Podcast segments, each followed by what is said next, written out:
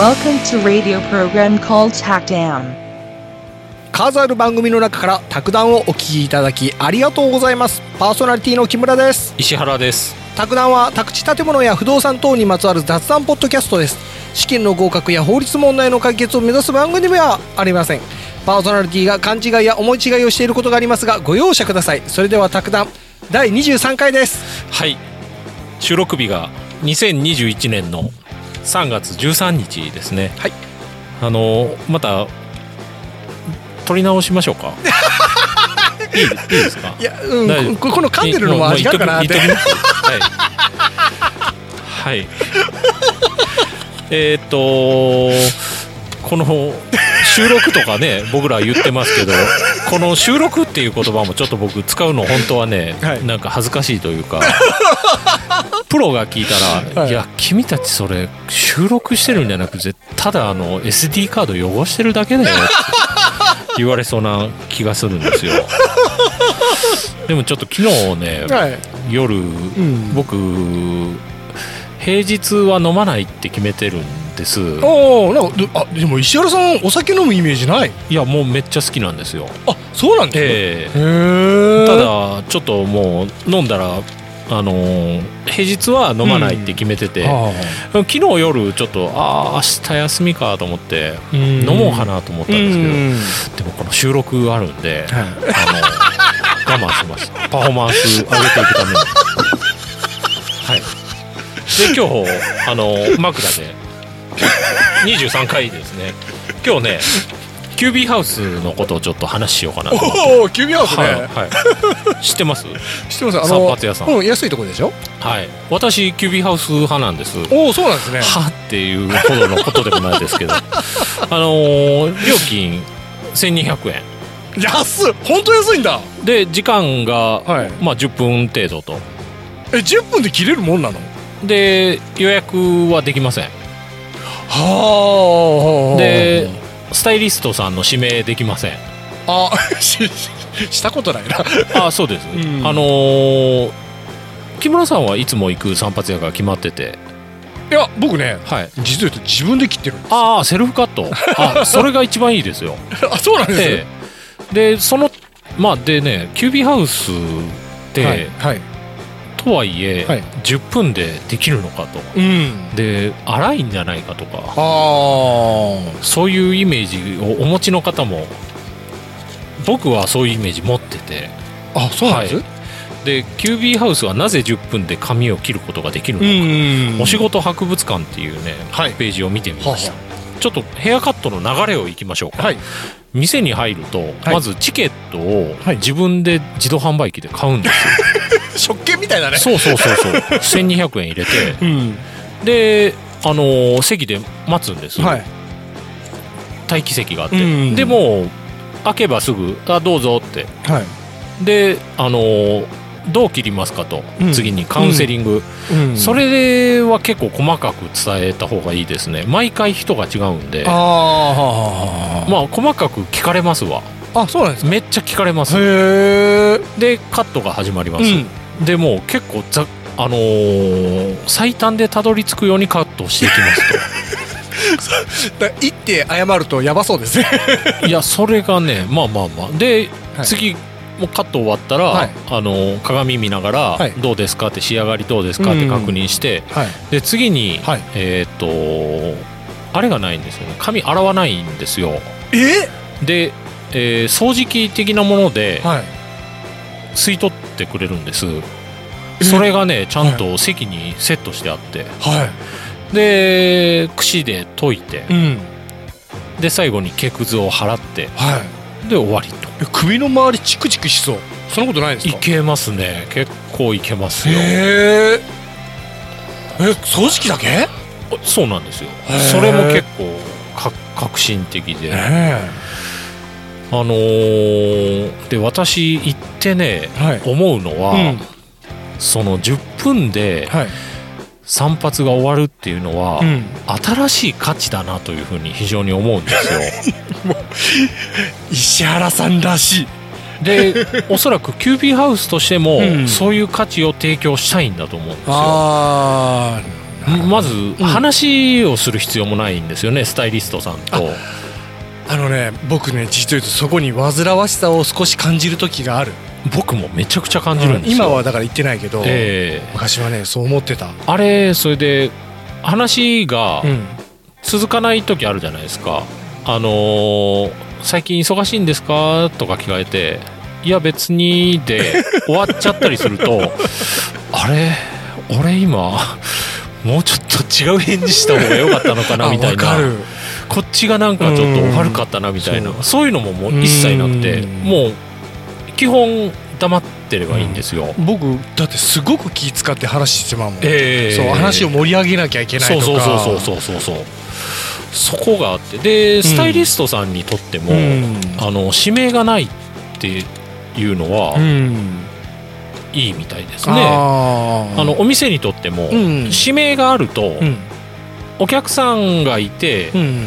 席は空いてるんだけど、はい。その指名が集中してる人が混んでたら、はい。他が進まないとかありますよね。他のスタイリストさん空いてても。うんうんうんであとは定年がないっていうのがあってあのスタイリストさんってはい。一般的に40歳定年とかいう話があってえあの定年が決まってるわけじゃないんですけど、うん。40になると勤めてるとこから離れていく人が多いと、なんかファッション業界ってそういう流れみたいなのあんのかそうですね。そそれの一種だと思いますわ、うん。いろんなやっぱ理由があってね、うん。あの給料が低いとか、うん。体力に限界が来るとか、うん。あとあのーまあその若い人についていけないとか。それ大きいよね。うん。そのセンス的な部分でね、うんわかるはい。わかる。でそれもないと。キュービーハウスの場合は最高で80代の人もいると すごいですよね。僕ねはい。隣にいてはい。30代ぐらいの人がまあカットしてるじゃないですか。え僕その80歳の方がつくとええ。ちょっと不安になっちゃうところあるかもしれない。はい。でもそれももう指名はないんで、はもう誰になるかは分からない。おおー。そそこが多分普通の散髪屋だと、うん。じゃあそういうお客さんが不安になる気持ちを汲み取って、はい指名にしよっかってなるんだと思うんですけどキュービーハウスの場合はそれをもうバッサリそこもカットしてるんでそれでそんだけ効率的に運営ができると。なるほどね。えすっごい合理的だ。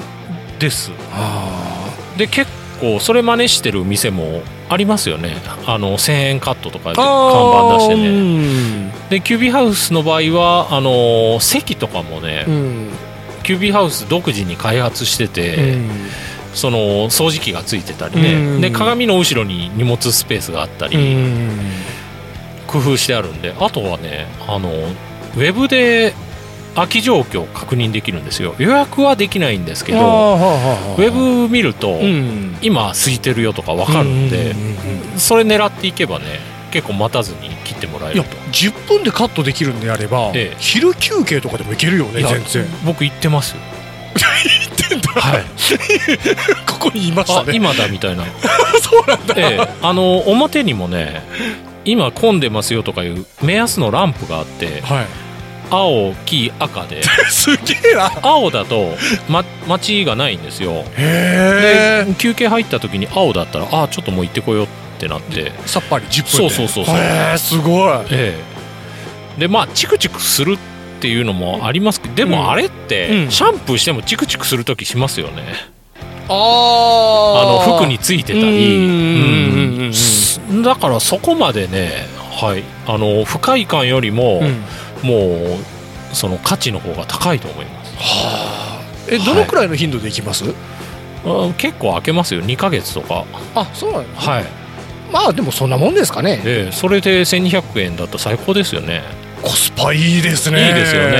あのでもちろん頻繁に行ってもいいし、ううん。ん、えう実際どうです？腕腕という腕みんなうまいですね。あもしかして、うん。あの結構みんなずーっと切ってるからそう。シャンプーないですからね。はあ。でシャンプーないっていうのはスタイリストさんにとってもその手荒れの心配ないっていうのは結構大きいみたいです。はあ。れほんと辛いみたいですから。らあ。のお店でもシャンプー決まってるんで、自分の手に合う合わないっていうのを選べないらしいんですよ、うん。うん。うん。うん。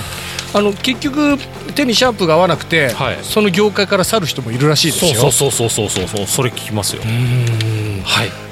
面白いね。はい。じゃあ本編入っていきます。はい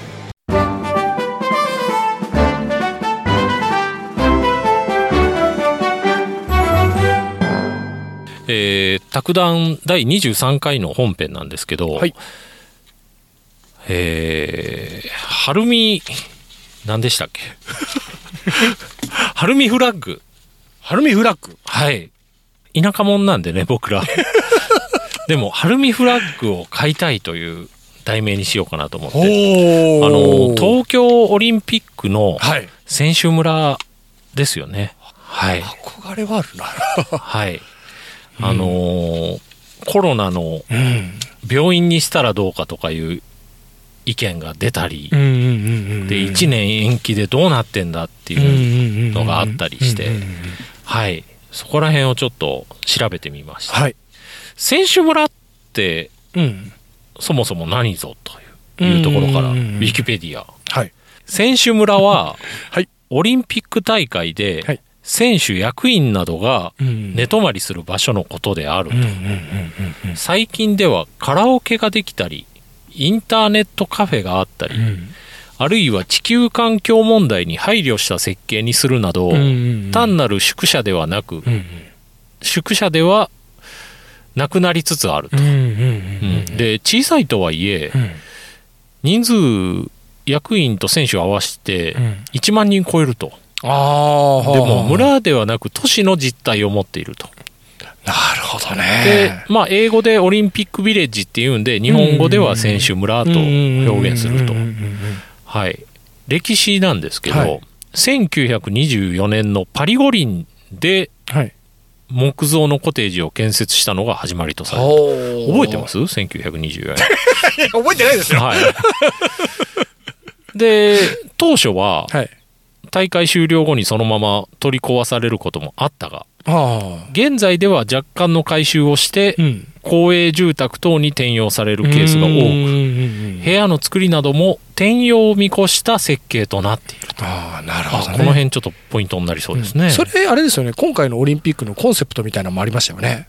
結局施設を、はい。あの結局レレガシはい。ーねあのその未来にえー。ねでも使えるように壊さずに。そうそうなるほどね、うん。はいはいはい。あちょっとなんかつながってきますね、うん。で正式に選手村として施設が使用されたのは1932年のロサンゼルス五輪が最初であると、おお生まれてないですよ、うん。はい。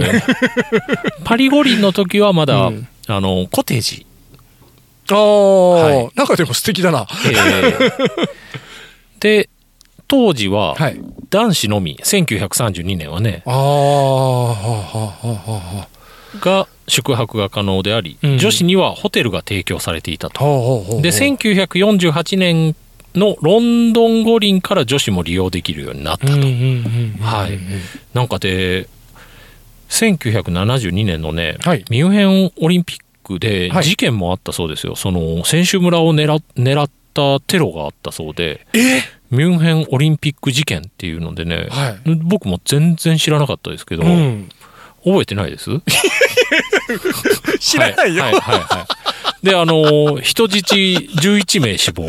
え？そで警官1名犯人 5, 5人が死亡したとそしてもしかしてはい。その亡くなった方も悪いけどその中にはもしかして選手もいた。そうそうそうそうそうだとそうだったと思います。はい。ちょっと詳しく見てないんですけどね。はい。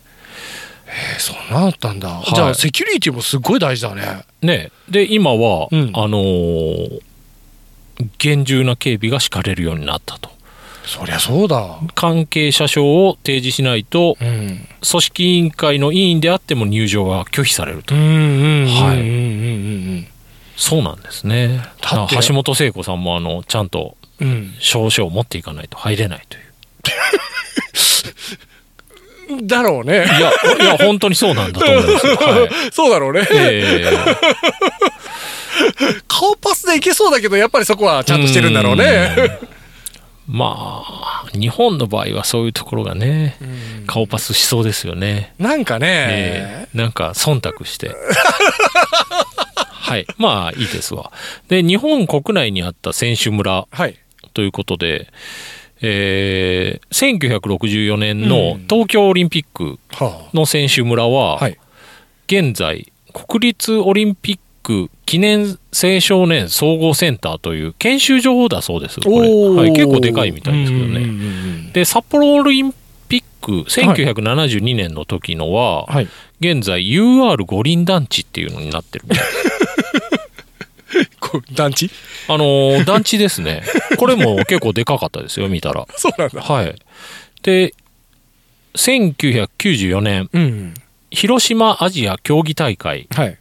の選手村は、はい今、広島清風新都って言って、まあなんか、都市みたいな感じになってるみたいですね。へあと、なんかエディオンスタジアムがあって、うんそこはサンフレッチェの、あの、ホームグラウンドみたいですね。そうなんだ。で、J リーグやったり、うんはいで、長野オリンピック、1998年。はい。ここは今、あの、今井ニュータウンっていう市営住宅になってるみたいで、これ結構ね、個性的な建物が並んでました。ウェブで見たら。はい。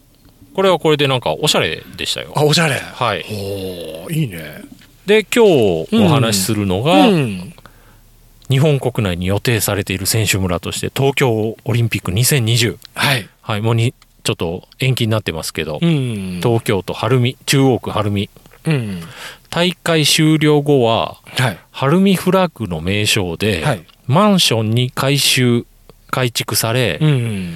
全24棟、5632戸。す、すごいね。すごいですね。まあ、人数としては1万2000人程度が居住する高級マンション群として生まれ変わると。で、2023年から随時入居が開始される予定であると。うんこれも延期になってるでしょうねうん。予定としては。えーっと、はい。そんなとこですね。選手村の情報としては。あれだね。例えば、このままコロナの影響で、はい。選手とか、その関係者のこと方とかね、参加される国とかが少なくなったらさ、はい。なんか、すごいもったいない感じするね。なんか、ねえ選手村として生まれたからにはね選手村としてちゃんと使ってもらいたい気持ちがすごくある。ねえ、なんかうんデカめに作ってあるっていう話ですしねあ、。そうなの。まあ確かにちょっと、お余分につ作らないとね、デカめっていうのが、うん。あの外国人の方の体に合わせて。しかもアスリートだから。そうですね。いいね、でもその企画いいわ。ねうん。えはい。まあ石原さん専用みたいなもんだよそうそうそうそうそう。あ あのーダイヤモンドオンライン。ーうん。選手村マンション。晴海フラッグ、五輪延期中止だと物件価値はどうなるっていうか。おーおーおーおでこの前にね、ーうん。面白いね。晴海フラッグはもう積んでいるっていう記事があって、それは別のサイトで、東京オリンピック中止でも開催でももう晴海フラッグは積んでいるっていう記事あったんですよ。マジで？あ、で、これやろうって思ってて、はブックマークつけててい。、はい。で、この間見たらい消えてるんですよ。怖っ。ねえ。で、それが消えたっていうニュースはちょっと出てました。何があったんだみたいな。ほんとねえ。えまあ、おそらく、うん。その、苦情が来たんでしょうね。いやあまりにも、あのセンセーショナルに書きすぎて。結構ああいう記事ってね、やっぱ、あの、人目引くために、あ派手に書きたいというか、あ。ああ、あれだよ。あの、結局炎上パフォーマンスで視聴を上げたりとかする。う。そうでしょうね。あはい。これちょっと、で、ダイヤモンドオンライン、はいはい、物件価値はどうなるか、うん。読んでいくと、うん選手村土地には、はい。大手マンションデベロッパーが共同して、はい。ハルミフラッグという巨大物件をうん分譲及び賃貸することになっており、うんすでに第一期の分譲が終わっていると。うんうんうんで、この物件は、そもそも開発が決まった時点から、はい。物議を醸していたことから説明しておく必要がある。おそうなんですね。うん物議醸しました？いや、ねえ。僕の耳には全然入ってないです。はい僕も全然相談受けてないですよね。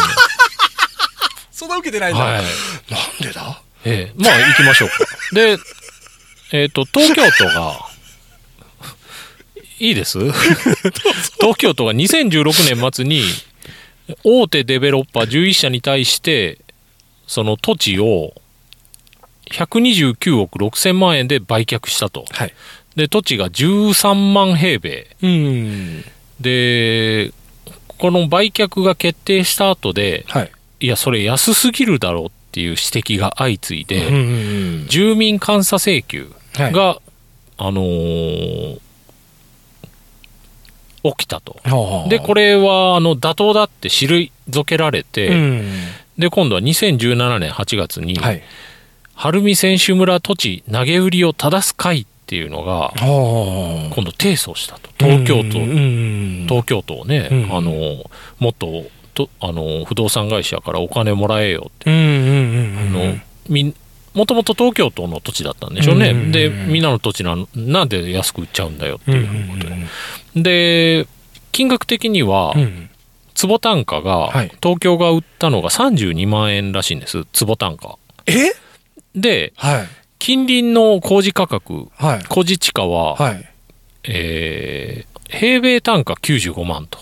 だから坪に直したらこの3倍ぐらいだから300万とかですよね。あ314万になると。え？あの、えっ、と、売った時の一坪が30万？はい。で、で周りはあのー、一坪が？314万。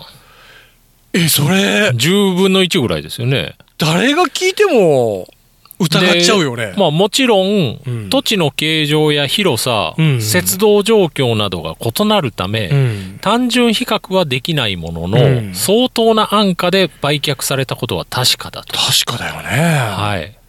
で、当時、はい。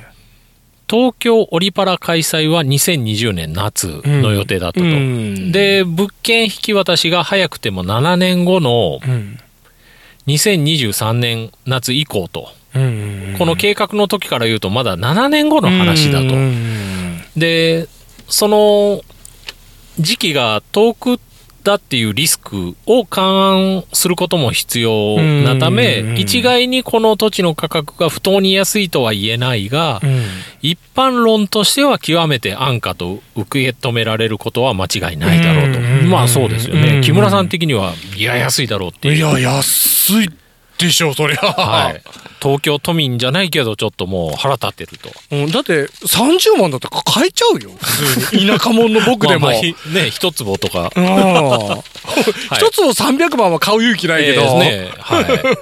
で、続きます。うん。で、長引くコロナ禍で、2期以降の分譲は未定になってると。うん。はい。あのー、ハルミフラッグは、うん。さっきも言いましたけど、倉庫数が5632個。うん。で、分譲が4145個らしいです。うんで、賃貸が1487個とうん。うん。うん。のうち、第一期分譲で、はい。もう2019年にはい940個が販売されたと。ほあで893個に契約申し込みありとう。なってますけど、うん。でもその後、うん。オリパラが延期になったんで、はい。第1期分譲の契約者は、はい契約解除が可能になったと。で解除なんで、うん。あの前回の面白くないあの重説の回で 手付金っていう話しましたけど、それも全額返金すると。あの手付放棄じゃなくて、うん手付解除じゃなくてうん契約解除なんい。で、うん。で、あの、まあ、契約者の不満を軽減するには妥当かつ迅速な対応だと評価できうる。ん。で、売り主都合による売買契約の解除には手付金の倍返しが必要になると。うん。で、今回は売り主にも予見不可能なコロナだったから、うん。手付金については全額返却ということになったと。うん。そうなんですね。はい。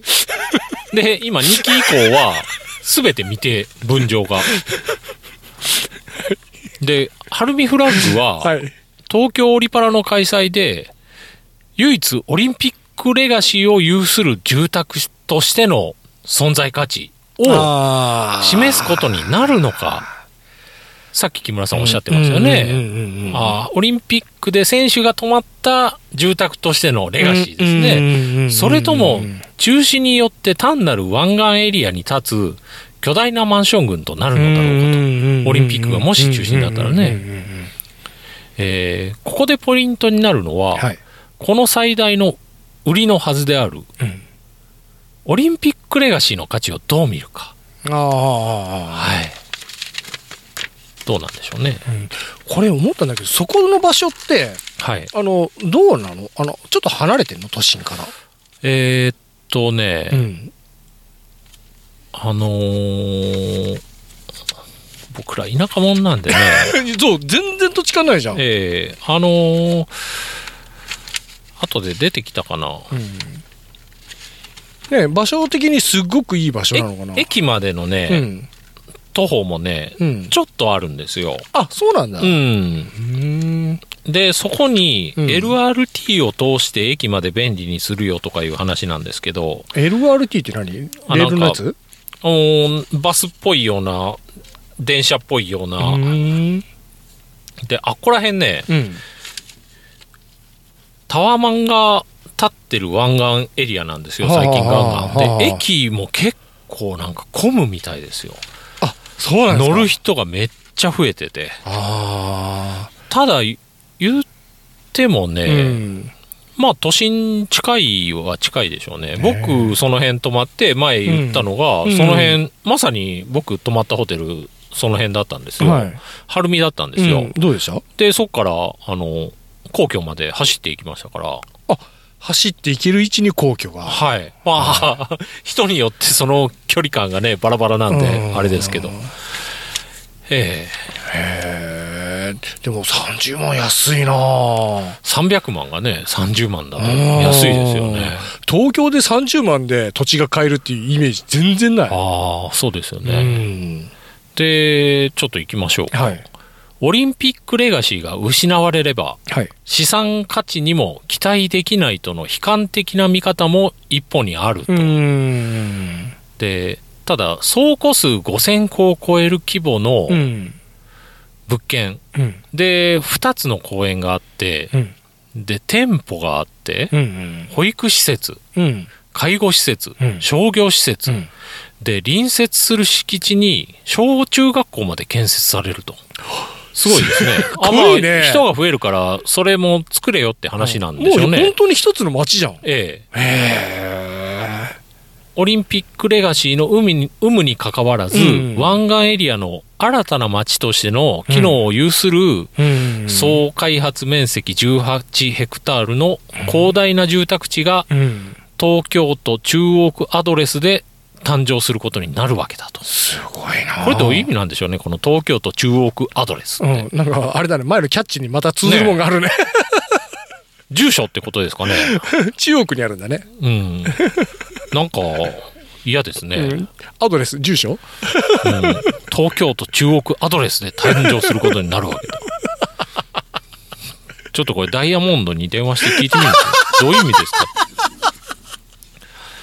で、東京都の1世帯あたりの人員ははい。2.02人、はい1個の家にうん。平均なんでしょうね、これ。概算で1万1000人以上の新たな居住者を迎えることになると。その町が。都心の資金エリアにできることに、うんネガティブなイメージはうん。一切ないと。おーいいです。ね、これ。言い切りましたね。資金エリアに、ネガティブなイメージは一切ない。あ、ちょっと違いますね、マンションポエムと。いもう一度言いましたね、今。や、ちょっとマンションポエムっぽいのかなと思って。ネガティブなイメージのない街みたいな。二度目ですね。はい。まあ、いいですわ。で、重要なのは、物件購入の判断基準が、はい。1ヶ月程度で終わるイベントありきなのか。あ、うんこれ、オリンピックがあるのかないのかっていうのを、物物件購入の判断基準にするのか。それともうんこれから一定期間続くうん湾岸エリアでの具体的な生活イメージなのかと。うんそれ、どっちですかと重要なのは。うんではないだろうかというふうに書いてますなね。なんかね、はい。その友達がアパートを借りるときに、やたら験担ぎとかそういうのをするやつがいたんよ。はい。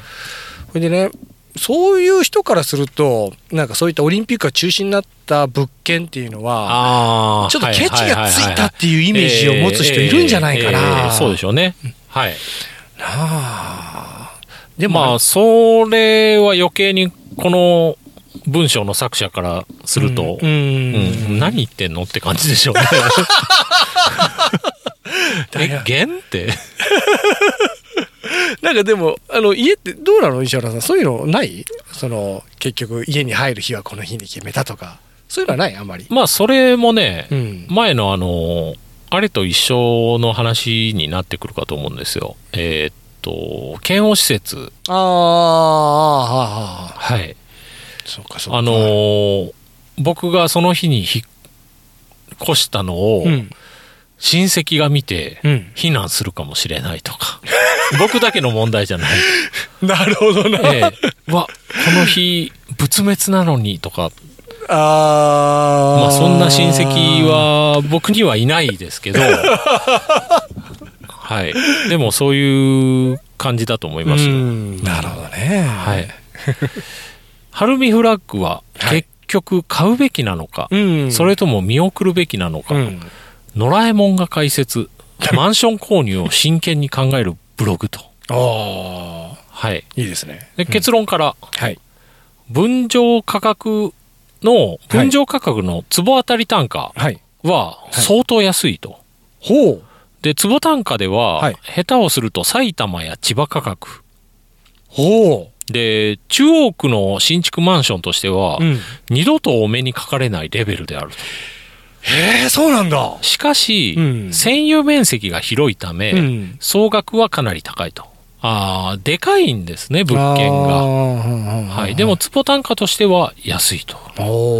で、眺望も良い部屋が多いと。見見晴らしですねうんレインボーブリッジや東京タワー、うんうん。新豊洲市場など、はい。観光スポットを毎日眺められる暮らしが可能と。もう僕らの世界からするとあれ、ドラマ、ドラマですね、なんか。ああ、そうですね。ねええーまあ、でも見るんですかね、これ、毎日。それが当たり前になったらね。ねえ。うんうんあ、東京タワーないってなるんですかね。ならないですよね。今日ねえじゃんっていうのは。毎日ありますから。どうなんでしょうね。えーでも豊洲に、豊洲に近いんだね。はい。へ豊洲隣ですよ。と、隣なの？はい。あのー、そすごいねう。まあ、また地図見てみてください。うんはい。で、パラリンピアンがうん使うことも考えられていて、あーパラリンピックの選手ですね。優しいんだ。で、建物は余裕のある作りがされていると。いいね。で、例えば廊下はうん、通常1200ミリ、1.2メートルですねからうん。1500ミリに拡張されてると。あ、その30センチでだいぶ変わるんだね。でしょうね。ん。で、アルコーブって何でしょうね。アルコーブは深くうん花台までついていると。なうんなんだろうなんだろう。これはまた見てみましょう。うんで、まあ、最近のコストダウンが激しい最近のマンションと比べると、うん。運泥の差があると。ああ。はい。で、物件価格が安くて、うん。高品高品質ではあるけど、うんその代償として、うん最寄り駅から遠いと。で、維持費が高い。で、最寄り駅がうん。大江戸線勝どき駅。で一番近い、そのマンションの物件の中で一番近い物件からでも16分徒歩。で、一番遠いと20分以上かかると。まあ僕ら田舎者なんでこんなに歩かないですけどね。うんてていうか、徒歩で駅行けるんだと思った。行けねえし。えーで、BRT、さっき僕どう言いましたっけ ?BRT って言いましたっけ？まあいいですわ。うん BRT ははい現状、はいただのバスって書いてますね。で、ハルミフラッグが街開きした後は、かなり頻繁に通るし、うん自動運転や信号制御なども予定に入っていると。へえ。ぎょー。いるが、まあ便利なバス路線以上の期待をかけるのは禁物と。ああ、うんなるほどな。で、全湖エネファーム。うへえ。水素インフラなどが整備されると。水素インフラ。あの、水素自動車、未来とかってトヨタありますよね。はあそれの給油、給油というか、水素補充ができるんですかね。へで、ランニングコストで元は取れるほどの効果は認めず、え。うん。維持費の高さは否めないと。あうん。そうなんですね。まあでも結構あの現実的なうん。ね話かなというふうに、そうだね。いいところも悪いところもちゃんと上げてくれてるね。ねえ。これまた見てください、うん。はい。でまあ最後に購入に向いている人と向いていない人い。きましょうか、はい。えーっとね、はい。向いてる人ははい。毎日電車通勤しなくていい人と、あのリモートワークとかができる人ととか自転車で通える人とかはいいんじゃないのって書いてますね。ねであと、まあ、帳簿を重視している人と、うん、でもそれ高くないとダメだよね。そうそうそう。部屋によって違うと思いますよ、うん。であとはね車生活を重視している人。あこれねはい。地下駐駐車場も作ってるみたいです、そうなんだ。うん、で近隣だとこんなとこもうないと思いますって書いてますね。ああいいね。で、うん。都心に近くてしかも広いっていうのが好きな人って書いてますね。あはああれだね。な一回車で東京に行ったけど駐車場がバカみたいに高いい、ね。ああそうでしょうね。ううん。ん、5000円ぐらい払ったことあるの、数時間で。えーはい。まあなくても生活なくてもっていうか、みんな持ってないとかって聞きますけどねうん。車を。で向いてない人、はい駅地下とか駅地下っていうのが駅近く、うん。あと利便性重視という人、基本利便性が良い場所ではありませんと、あと外外食を重視されている方。うん。えーっ、とね最寄りの勝どき駅には個性的な飲食店が揃ってきたと。はい。でまあさらにもう一つ向こうの月島とか築地銀座まで行けば天国だけど、うんうん徒歩圏内にはあの外食がそんなないと、うんうんで維持費を重いと思われる方と。ああ、これ貧乏人にはちょっと向かないですね、コストえ結局おいくらぐらいする？これちょっとそこら辺の資料はないですね。ですか。ん。まああの販売してるチラシとか見たら多分わかるんでしょうね、ねあれ載ってますからねマンションのあれに修繕積立金がいくらとかあ管理費がいくらとか駐車場いくらとか面白いですよ見てたら。うん。ちっちゃい字で書いてます。よ ちっちゃい字で書いてんだ。はい。ということであのハルミフラッグの話題でした。はい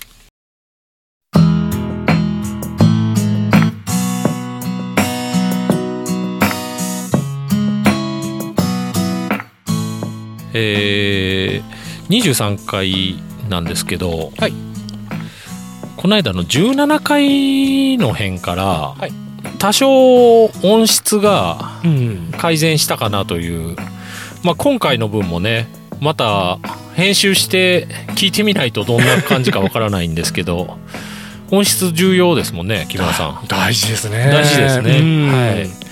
まあでも言うてあのプロの人から聞いたら何この雑音ってなるからね。そこら辺はねあのご容赦いただいて、はい、これからもあの改善に取り組んでまいりますのでお聞きいただけたらなというふうに思います。はい、はい、じゃあ終わりましょう。はい。